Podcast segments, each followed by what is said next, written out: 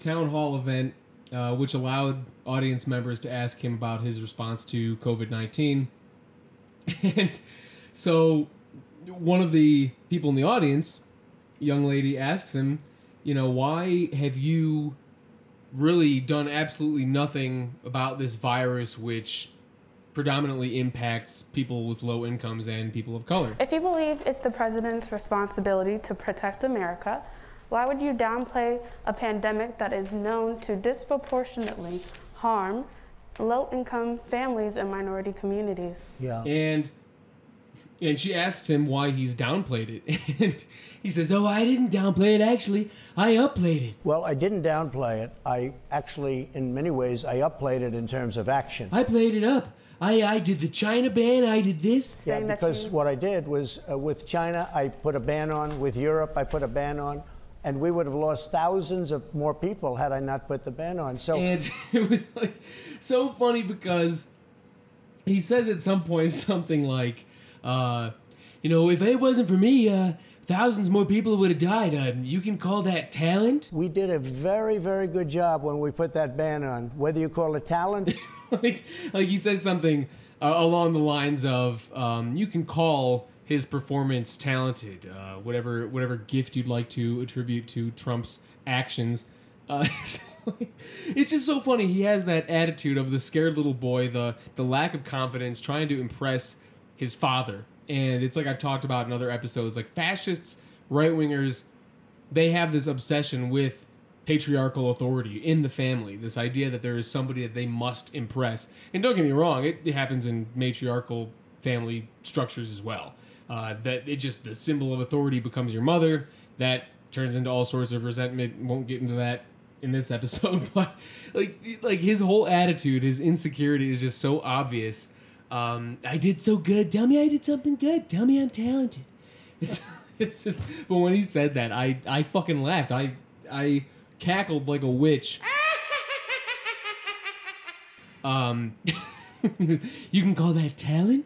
Uh, anyway, so it's just when you look at the like the University of Washington has their health evaluation um, metric system, and they they've been measuring consistently um, month by month deaths and projected deaths from COVID nineteen. And their current projection by January first is over four hundred thousand deaths.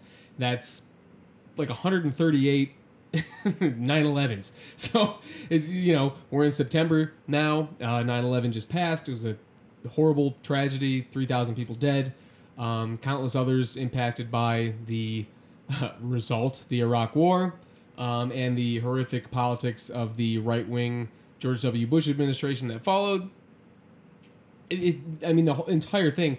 9/11 was a catalyst for not only the physical death and disaster of the day, but what horrors followed it. Um, and what we're looking at now is 400,000 deaths, uh, more than 400,000 deaths by January 1st.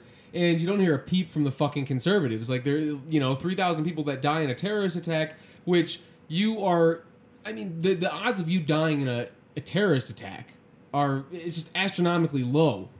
Uh, the odds of you dying from a virus, something like COVID, still slightly low depending on your health history and age and all that shit. But, but at the same time, it's like, okay, there was all this patriotic fervor, all this we're gonna stick together and we were proud to be Americans about about 9/11. But the pandemic, like, they don't give a fuck. Uh, even though it's you know, three thousand people uh, by you know four hundred thousand. It was like four hundred and fifteen thousand people dead by January first. About one hundred and thirty-eight point two 9/11s, something like that. and you'll develop, you'll develop herd like a herd mentality. It's just the, the fucking logic is uh, anyway. So that town hall was pretty funny, and it actually showed that.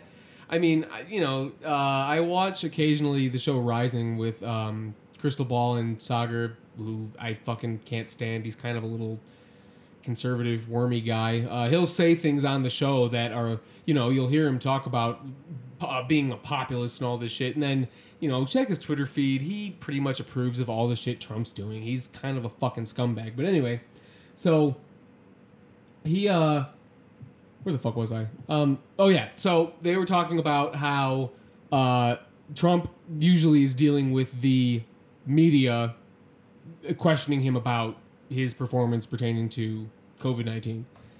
Now it was audience members. It was like people in the audience that are actually saying like, "Dude, what the fuck?"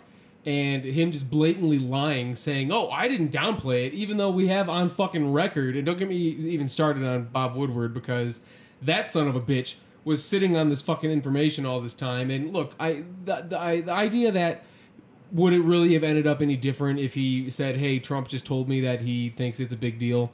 I, I don't know, uh, and I don't. I, I imagine the same amount of people would still be dead.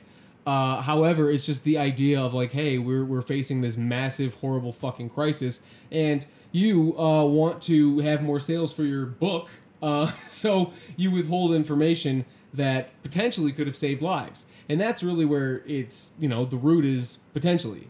Uh, if you thought, hey, if I release this information, even though I might lose sales for my book about Trump, um, I could I could save lives, and you don't.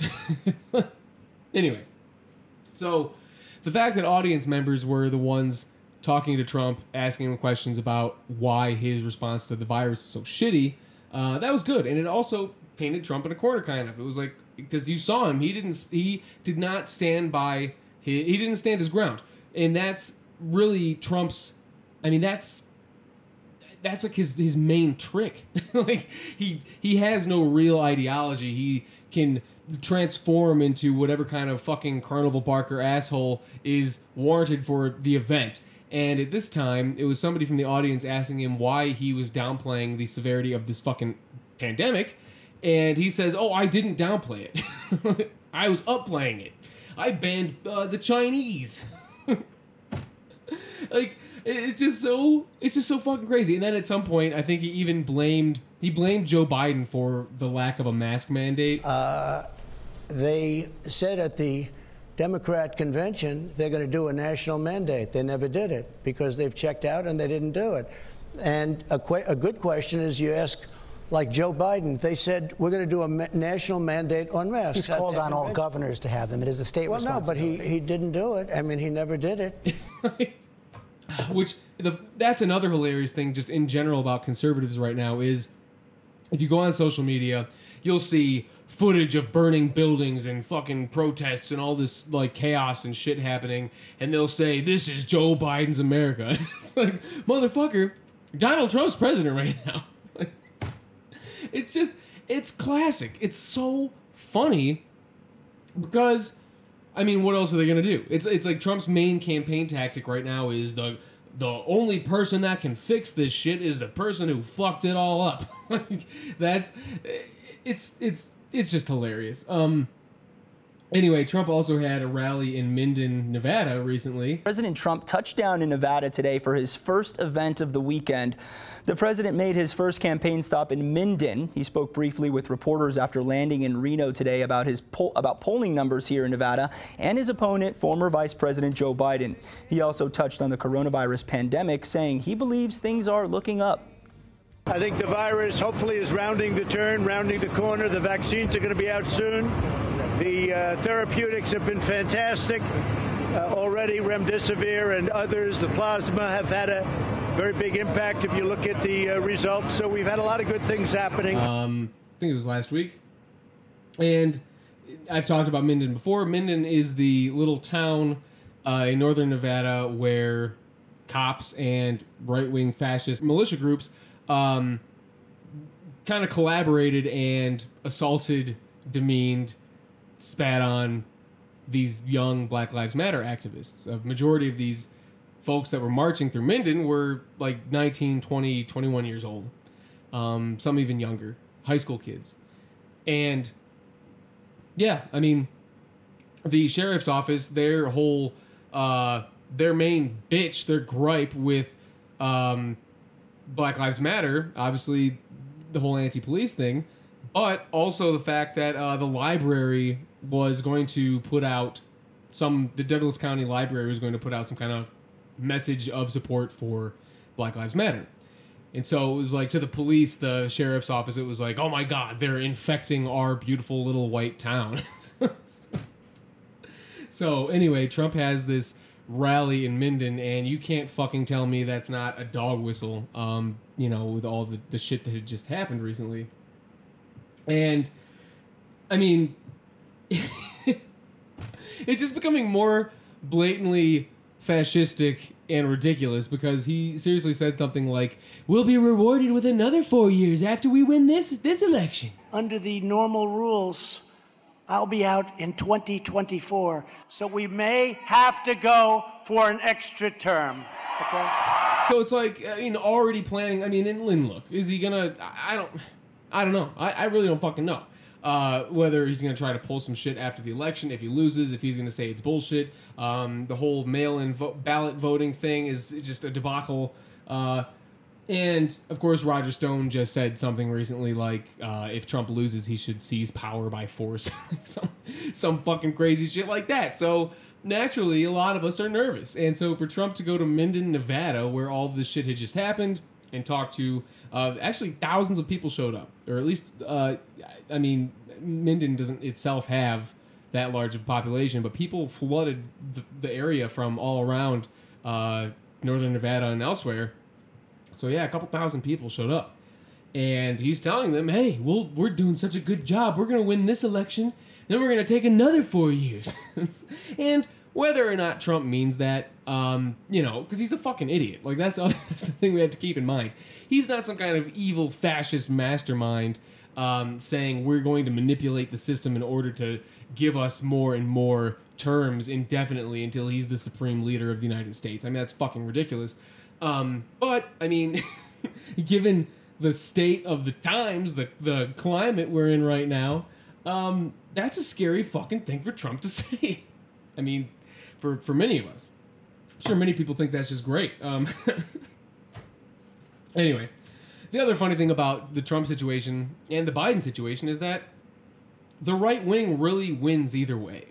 Like Biden just said he was going to raise the military budget, or he's considering raising the military budget.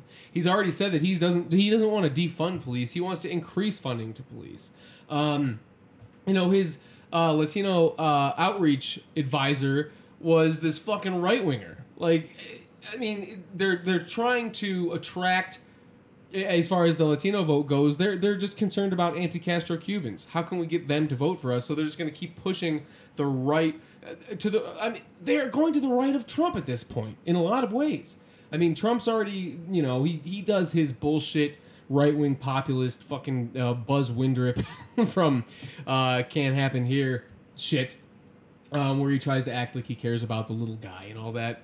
Um, with the stimulus bill and how he uh, I don't know, like if, if you just look up recently, his he sort of upended the Republican Party's uh, sort of austerity plan for um, stimulus, and he said he's he wants to you know get more money into people's pockets, and he wants to uh, you know the eviction moratorium shit and all this stuff. Like so, he knows, or at least somebody's advising him to do that shit. Like, hey, you'll seem like the good guy if you do this, this, and that, and the Democrats are playing right into his hand. They are like they are running to the right of him on many issues. Um, foreign policy is one of them because they're pushing the RussiaGate shit.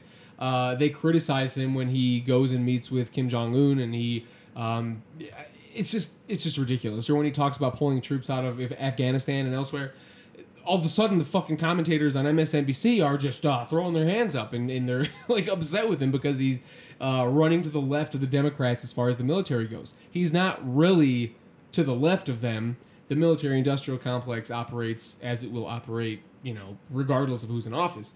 But at the same time, he's at least pushing that rhetoric of we're going to get troops out of there, we're going to focus on the United States. Um, we're going to try to have diplomatic uh, relationships with even people who are considered our enemies or countries that are considered our enemies. And the Democrats just, they just let it happen. So if Joe Biden really wanted to fucking win this election, what he would do is he would say, I'm going to pass Medicare for all. I'm going to pass the Green New Deal. I'm going to get rid of the Taft Hartley Act and I'm going to empower unions. We're going to have a federal jobs guarantee because what people don't want to talk about is the fact that millions of these jobs that, that have been lost uh, due to the, the COVID 19 pandemic and because of the, the mechanisms within the capitalist system in general that, I mean, automation and everything, like Andrew Yang was talking about, um, th- that's a real, that's a reality. So millions of these jobs are just going away, and we've become a predominantly service oriented economy. So what Biden should do if he really wants to win the election is he says we're going to get your health care, we're going to sever it from employment. You're going to have health care regardless of whether or not you're employed. You're going to be we're to have Medicare for all.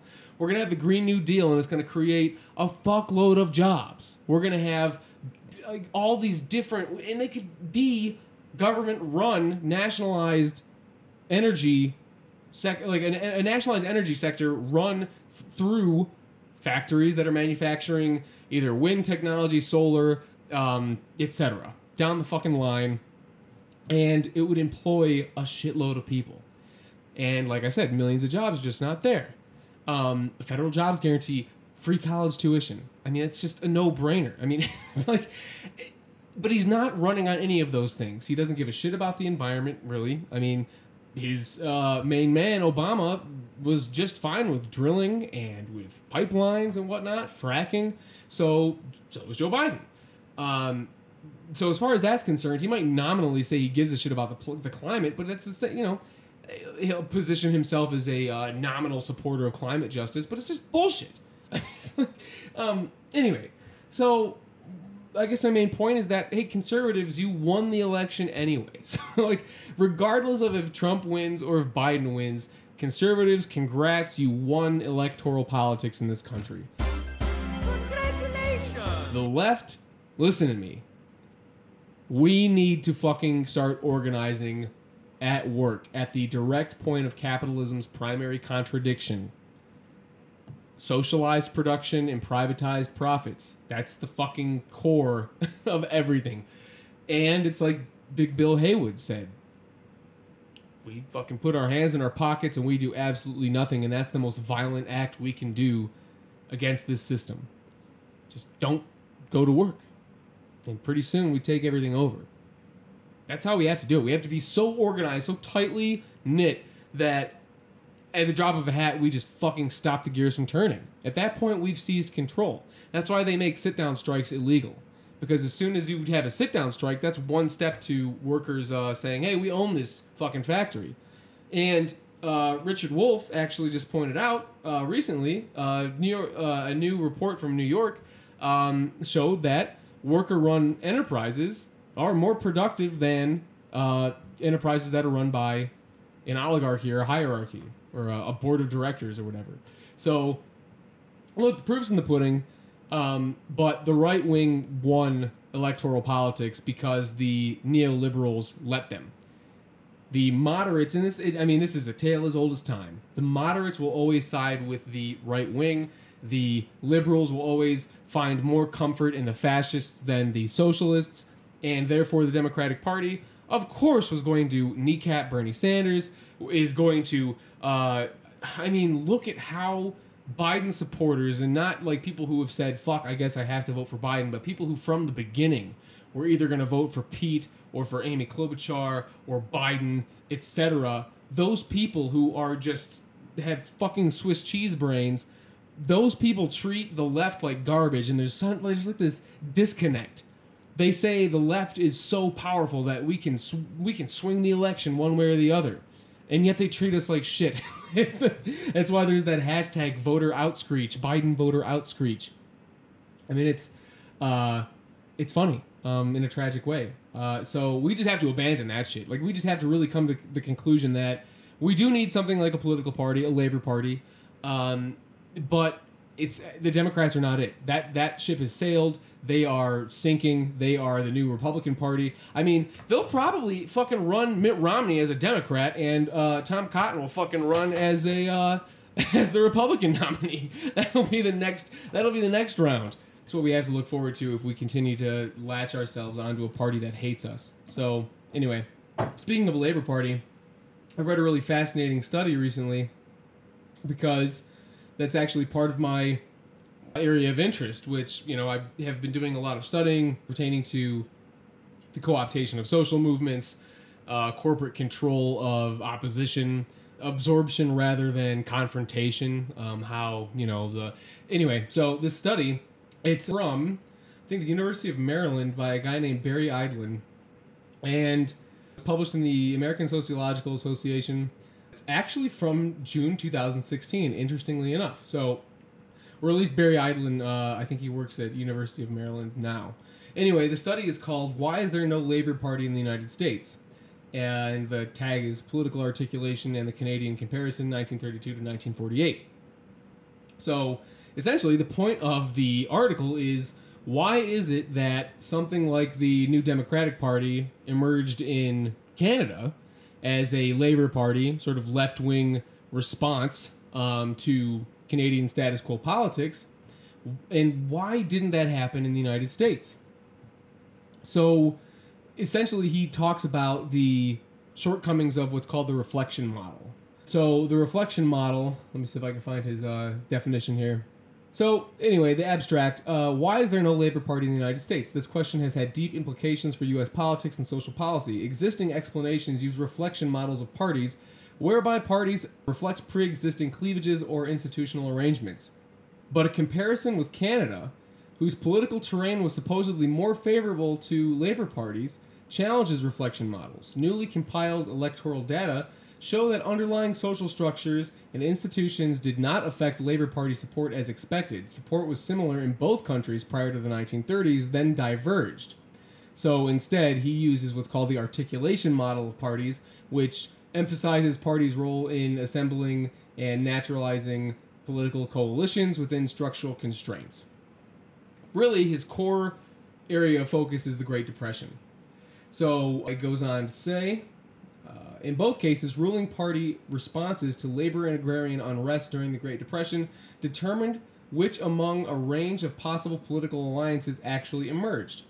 So, his point being that in the United States, FDR absorbed labor, agrarian workers, socialist and communist and anarchist uh, left wing sympathetic groups. Uh, they were essentially absorbed into the Democratic Party. They were, I don't know if it's, I don't know if coerced is the right word. Many of them probably were. Uh, there were uh, quite a few groups and individuals who were very skeptical of the New Deal and saw it as a sort of, oh, well, you see what they're trying to do? They're trying to appease us and then they're going to fuck us again, which, anyway.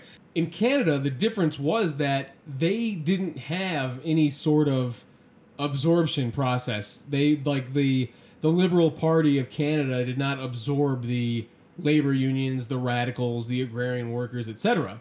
So what ended up happening was there was a, a space created for a labor party, a left wing labor party. So as he calls it, uh, an independent left third party, ILTP. So anyway, it's a really interesting study. I won't read the whole thing. It's uh, it's pretty long actually. Uh, it's about 30 pages. um, so it's just worth. It's definitely worth a read uh, if you have access to JSTOR or, or anything else. But I mean that explains a lot, and it actually speaks to what we're looking at right now in regards to the American left. We're still being told that we have to be a part of the Democratic Party that they're the best home for us, that they care about us, that they're, you know, willing to work with us and that our interests are better articulated through the Democrats than any other means.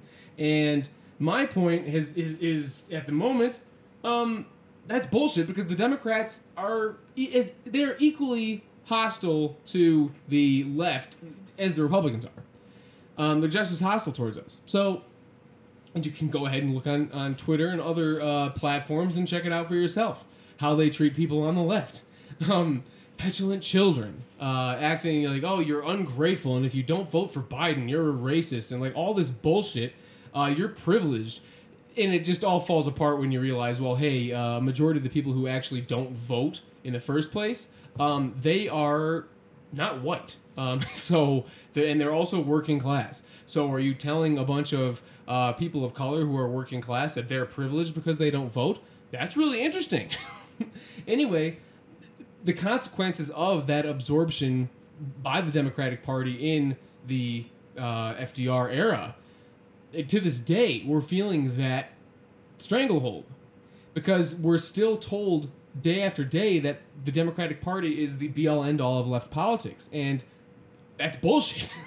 if anything, um, they're they're going to be the new right wing party, and fucking the, the Republicans are going to be the golden dawn of the United States. They're just going to be the like openly fascist party, and so what we really have to consider is what will be the next vehicle for real organized militant left wing action. And I tend to actually merge the ideas of, I guess, a Leninist strand of Marxism, emphasizing the need of a vanguard, but also the anarcho syndicalist side of really focusing on the workplace, the point of contradiction, and also the idea that I don't fucking like anybody being in a position to tell me what to do. so, so merging those two together, why not view unions and a coalition of unions, something like the IWW, the one big union, why can't that be the vanguard? And and wouldn't that make the most sense as like to being the vehicle for actual organized militant action?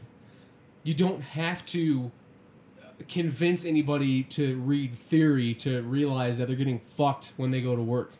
That the boss makes more than, than them and does less work. Or that they're an easily replaceable piece of machinery. Or that you know that feeling of nervousness in your chest when you have to talk to your boss. Or we, you have to justify your time to your boss. That's fucking tyranny. That's tyranny. And your boss works with the other capitalist insects in your fucking life the landlord your boss uh, owns you, owns your income, and therefore determines whether or not you can pay your rent. The landlord is sitting there demanding it as well. He or she will kick you out of your fucking home if you can't pay your rent. So like the the the reality of the the system's brutal uh, machinations is like it's it's just so obvious. So it's just funny to me that it's like I, this isn't a new idea. It fucking can't be. Maybe it's in like DeLeonism or something, but it's like why can't the Vanguard be the one big union? And I think it has to do with like, oh, well, we need a group of intellectuals to to lead everything, and it's like, well, I mean, you had labor leaders, you had people like Big Bill, uh, Frank Little, I mean, all the major figures, Lucy Parsons, like all the all the major, you know, figures within the IWW, Eugene Debs, like I mean, there are leaders, there are people who are putting the shit forward, the organic intellectuals that Gramsci talked about, they're there but the actual vanguard is less of a political party and more of a labor union, a giant coalition of workers. I think that's our best bet because the Democratic Party, I mean, look, the Green Party's been trying to do this shit for a long time. Think of how long the fucking Green Party's been doing this shit.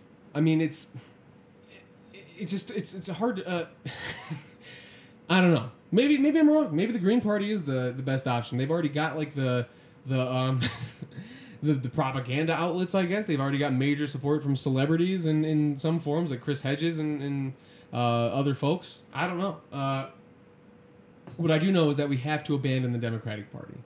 There's just no way around it. They they don't like us. They don't like progressives. They don't like the left. They had Republicans speaking at their fucking convention. They had John Kasich, a union busting, anti choice son of a bitch, talking at their convention. Longer than the Alexandria Ocasio Cortez. It's just. I don't know. What else is going on? Well, um, there are the protests in Lancaster, um, Pennsylvania. And let me see here. Uh, this is an NBC article, so uh, I'll uh, try to sift through the bullshit.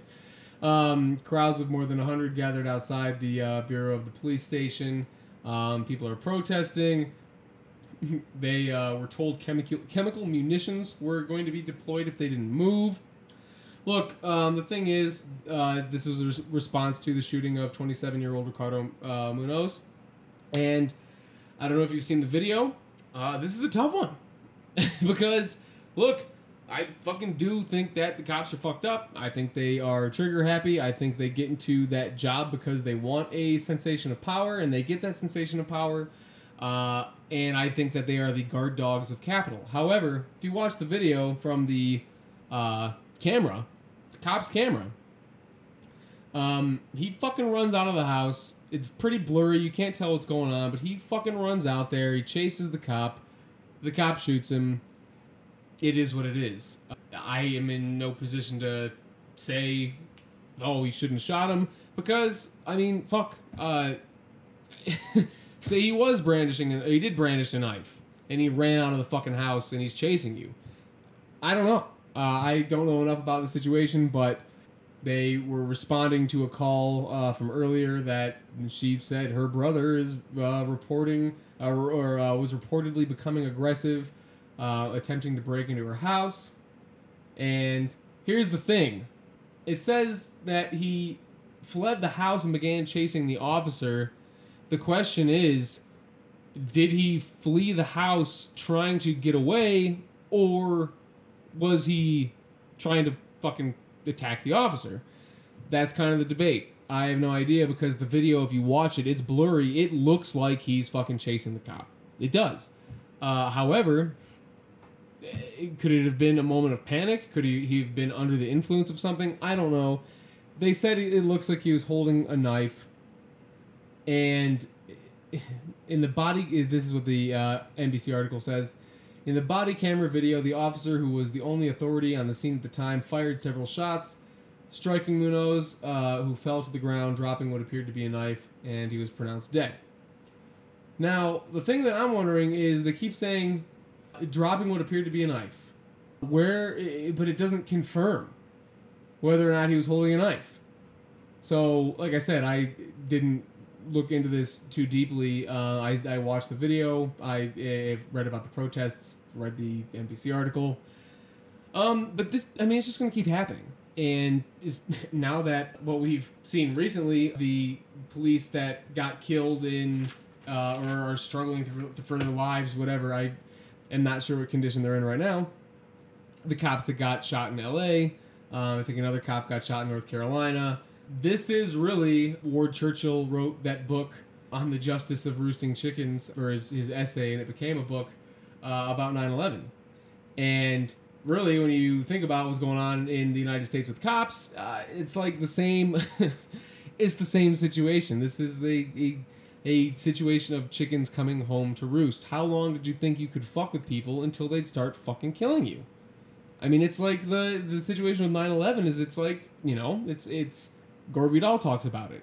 How long did you think you could fuck with the planet, fuck with other countries, until somebody was going to do something to you? Anyway, we were indeed struck, and the accumulation of things that we had done to other people, I thought, since my countrymen affected great surprise at what had happened to them, I said, well, I'll do this, the little book, as I call it, in which I list at least two or three hundred uni- unilateral strikes that we have made against second and third world countries, generally for no reason at all, except sheer malice and glee to show our powers in the world they get irritable, you know, if you keep hitting them, and sooner or later one of them is going to hit back. So I wasn't surprised.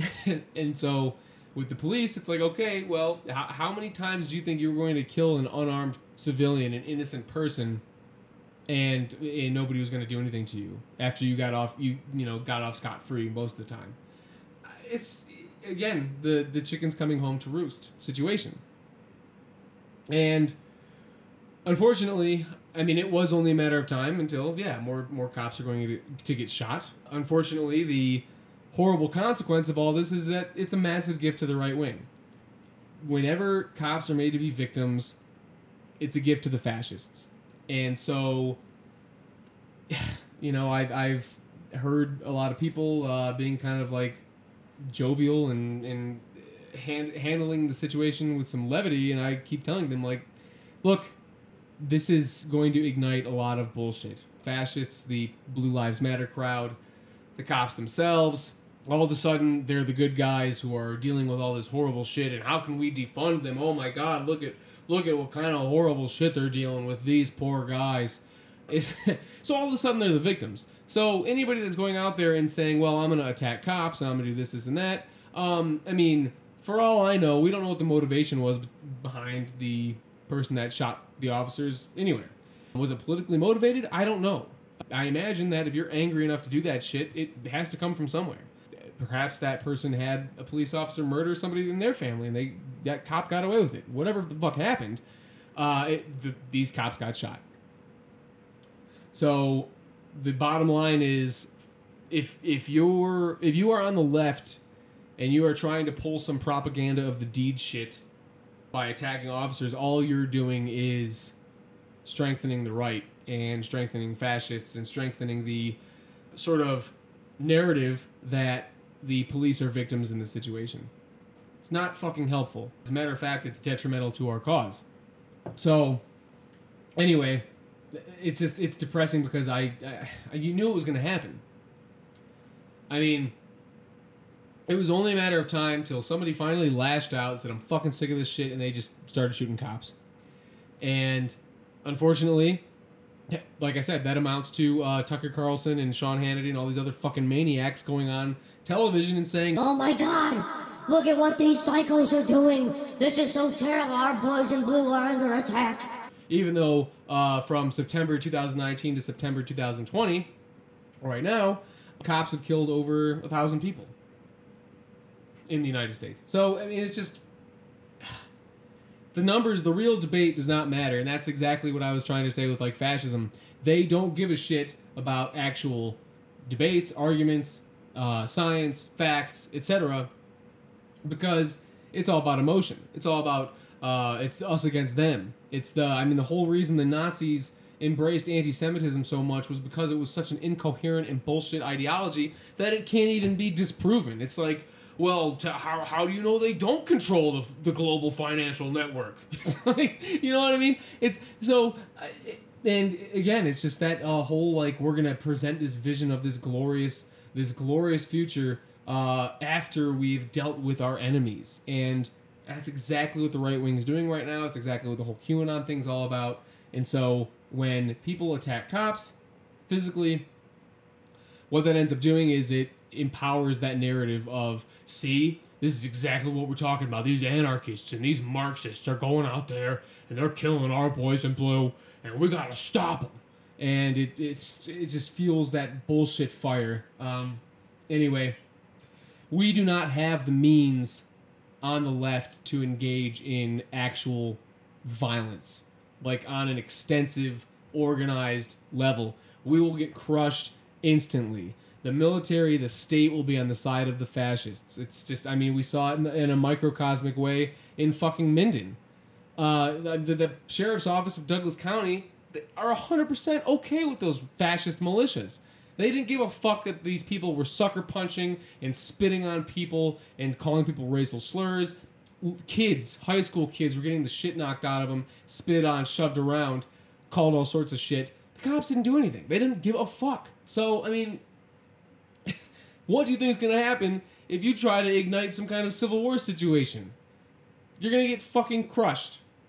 So, again, the whole what Big Bill said put your hands in your pockets. That's the most violent act you can do. Stop the gears from turning. We have to seize the means of production. It's going to take a massive general strike. It's going to take a lot of organizing. It's going to take years, if not uh, if not decades, of organizing and hard work. People don't want to hear that. People don't want to hear that it's going to take hard work and it's going to take a long time. That's just the way it is. Sorry.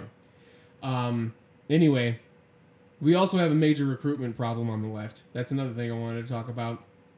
You know, the whole identity politics thing uh, it, it has gotten fanatical. Uh, I mean, you hear Adolph Reed talking about uh, getting canceled by the DSA because they called him a class reductionist. So, you know, a class reductionist, somebody who says, well, yeah, there's racial issues, there's issues of gender and sex and whatnot, but the primary issue is class. I hate to break it to everybody, but the primary issue is class. like, the, the whole, the, the fucking paradigm of racism, the, the, this whole agenda, the justification of slavery, of demeaning people based on skin color and nationality, place of origin, that all is a functional piece of capitalism. Race as a fucking concept exists in a particular mode of production. It exists in capitalism. If you want to get rid of racism, you have to fundamentally change the mode of production. That's the only way you can get out of this shit.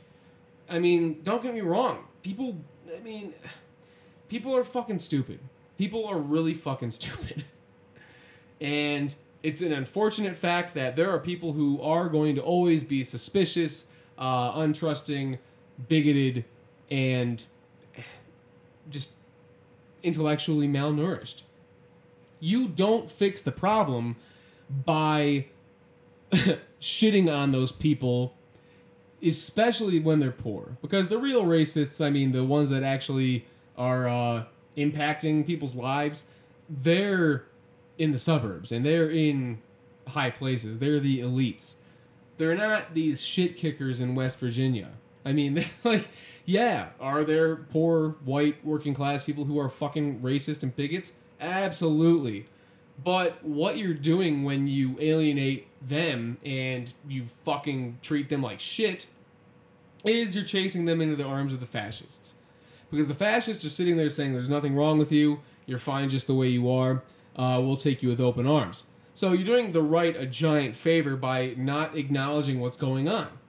There are people who are intellectually malnourished, they've never been exposed to and, and look, I'm not talking about fucking like fascist racists. I'm not talking about scientific racists who have sat down and tried to figure out the math of like how skull shapes are fucking different. Like I'm talking about people who are are have grown up in the same spot their entire life, have had the same group of friends their entire life, and all their friends look like them, and so they watch the news and they see some shit like a Black Lives Matter protest and they get fucking well, you know. it's like I'm not talking about the Richard Spencers and the the like f- people who try to revive like fucking phrenology or, or uh, you know um, or advocates for eugenics or anything like that i'm talking about people who are just generally intellectually malnourished and socially malnourished on the left one of our goals has to be to fucking recruit people like that and say look here's what's actually going on you can't you can't alienate people like that and expect to fucking have a true working class organization. That's why I love Redneck Revolt and all these white working class organizations that are on the left trying to really seize the power over these white working class communities that would be considered a bunch of shit kicking hillbilly fucks um, by a lot of the more suburban comfortable left. So, I mean, it, the left's recruitment problem is that it's it's like if, if somebody doesn't share your educated uh, liberal uh, sensibilities, then um, they're a fucking Nazi. And it's like, look, I understand that actual racism exists, that there are people that have sat there and they have heard the arguments of the left and they have said, well, um, nope, I still think uh, interracial marriage is bad, like, and uh, like that there's a white genocide going on. Like, I know that there's fucking psychopaths like that, but I'm saying like in general, we have to really be prepared to deal with people who have beliefs that we might think are absolutely fucking ridiculous. Um, it's like in my view, it's like the same thing as dealing with people who are like religious fundamentalists. It, it fucking sucks, you know, um, that there are people who uh, believe in really heinous, batshit crazy religious fanatical garbage. But you can't alienate those people. All you can do is talk to them. Um, same thing is fucking racist. And, racism is all over the place. It's not just white people. I mean, there's you can find plenty of racism elsewhere in different communities. But it's like that scene in the movie Matewan, uh, where uh, James Earl Jones comes into the Union Hall meeting, and all those like you know white miners are like, "Bah bah, they're taking our jobs." coming here to take our jobs thrown out of the mine. Mine's hell. They got them in our houses. They're sitting at our tables right now, and they're sleeping in our beds while we're out living under a piece of canvas. Just uh, you know, classic. They're shipping in these uh, black and, and brown folks and these Italians to take our jobs, um, that type of thing.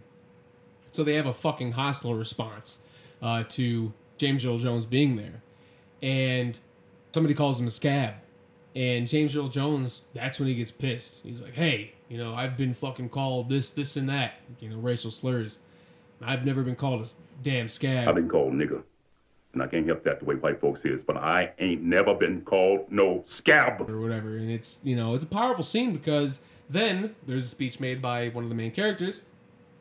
It's like, hey, this man's a worker. You think this man is your enemy? Huh? This is a worker. Any union keeps this man out ain't a union.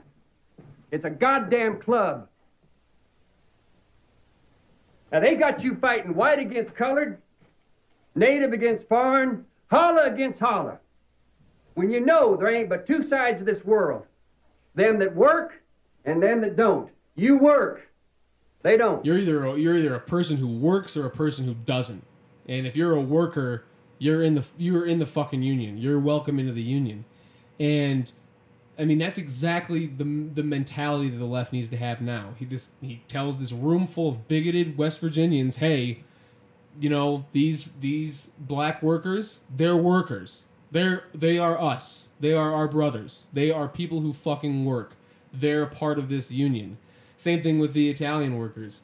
They you know don't speak the, they don't speak English very well. They have their own cultural uh, you know design. They they have their own food and they, you know they are doing doing their own thing for the most part. And you know they have a meeting with the Italians too, and they say, hey, well, you know you're you're one of us, or you guys are you are a part of this union. That's what we have to do on the left. And what ends up happening, naturally, I mean, it's a tragic story if you know the history of Matewan and Battle of Blair Mountain and what happened with with uh, West Virginia. But that that that scene, and then there's another scene where you know the white Virginian worker is playing a guitar, and then all of a sudden, um, the one of the Italians is playing a mandolin or something like that, and another guy starts playing a violin, and uh, one of the black workers starts playing a harmonica, and it's like it shows the it, it's the it's a very powerful scene. This like showing the solidarity between these workers from all these different backgrounds because they've shed the identitarian bullshit and that's the core of this. The identity politics shit has to be secondary. It has to be. I'm sorry. Like, and you know, call me a fucking class reductionist, whatever. But if we're going to actually overthrow this abusive, fucked up system, we cannot afford to chase people into the arms of the fascists. And that's exactly what people are doing when and it's like I said, there's a distinction between like a person who is just generally intellectually malnourished and socially malnourished, has not had experience or have has not have had conversations enough or education enough to realize that the the, the whole fucking concept of race is bullshit. Um, you know that they they might harbor bigoted, racist, fucked up beliefs. Yeah, that person is different than the sophisticated neo-Nazi who has sat down and has has considered the fact that or even knows it's bullshit but has some sort of power agenda behind their racism which is what i suspect is the case with people like richard spencer they just want to be known and they want to have power. How do they get power? Well racism and bigotry is a really easy way to get power. Fanaticism is a really easy way to get power. Fundamentalism. And racism, if anything, is a fundamentalist, fanatical ideology. I mean, that's why, like I said, the Nazis used anti-Semitism because you can't say, uh, you you can't begin to debate with the Nazis about how uh, the Jews control everything. And it's like I talked about the book Mass Psychology of Fascism. I mean, he points out, you know, you can't get after the Nazis with arguments because that's not how the Nazis came into power. They're not they're not interested in arguments. So, I mean, what we have to do now is really start getting comfortable with being uncomfortable. Uh, start talking to people who we otherwise would never want to even be in the same room with. And that's the other thing. We don't have to like each other on the left. We do not have to fucking have personal friendships, relationships, etc. with each other. We can even despise each other. But the fucking question is do you want to fundamentally change the system? And if you do, then I'm sorry. You have to abandon this fucking uh, white college liberal identity politics bullshit, which is exactly what the fuck it is. It is exactly what it is. Last but not least, speaking of the system, I recently did some rereading of Weber and his, it, obviously his most famous work, um, besides his analysis of bureaucracy.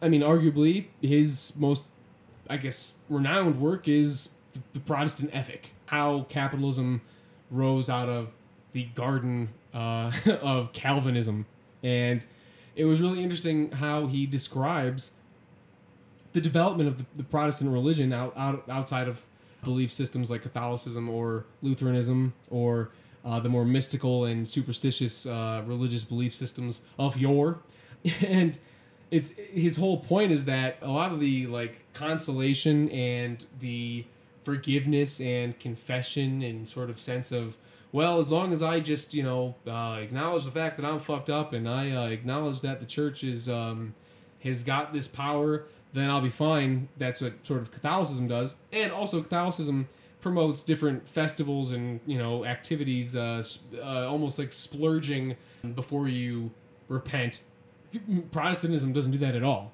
Uh, as a matter of fact, it actually subdues a person from uh, having any kind of social relationships. And he even says, uh, Weber says that the Calvinist, the fanatical Protestant, has not just a suspicion or a dislike of his neighbors, but a hatred of his neighbors that sees them as an enemy, uh, as a lesser than because they are not chosen. The only way you can prove that you're chosen is through hard labor.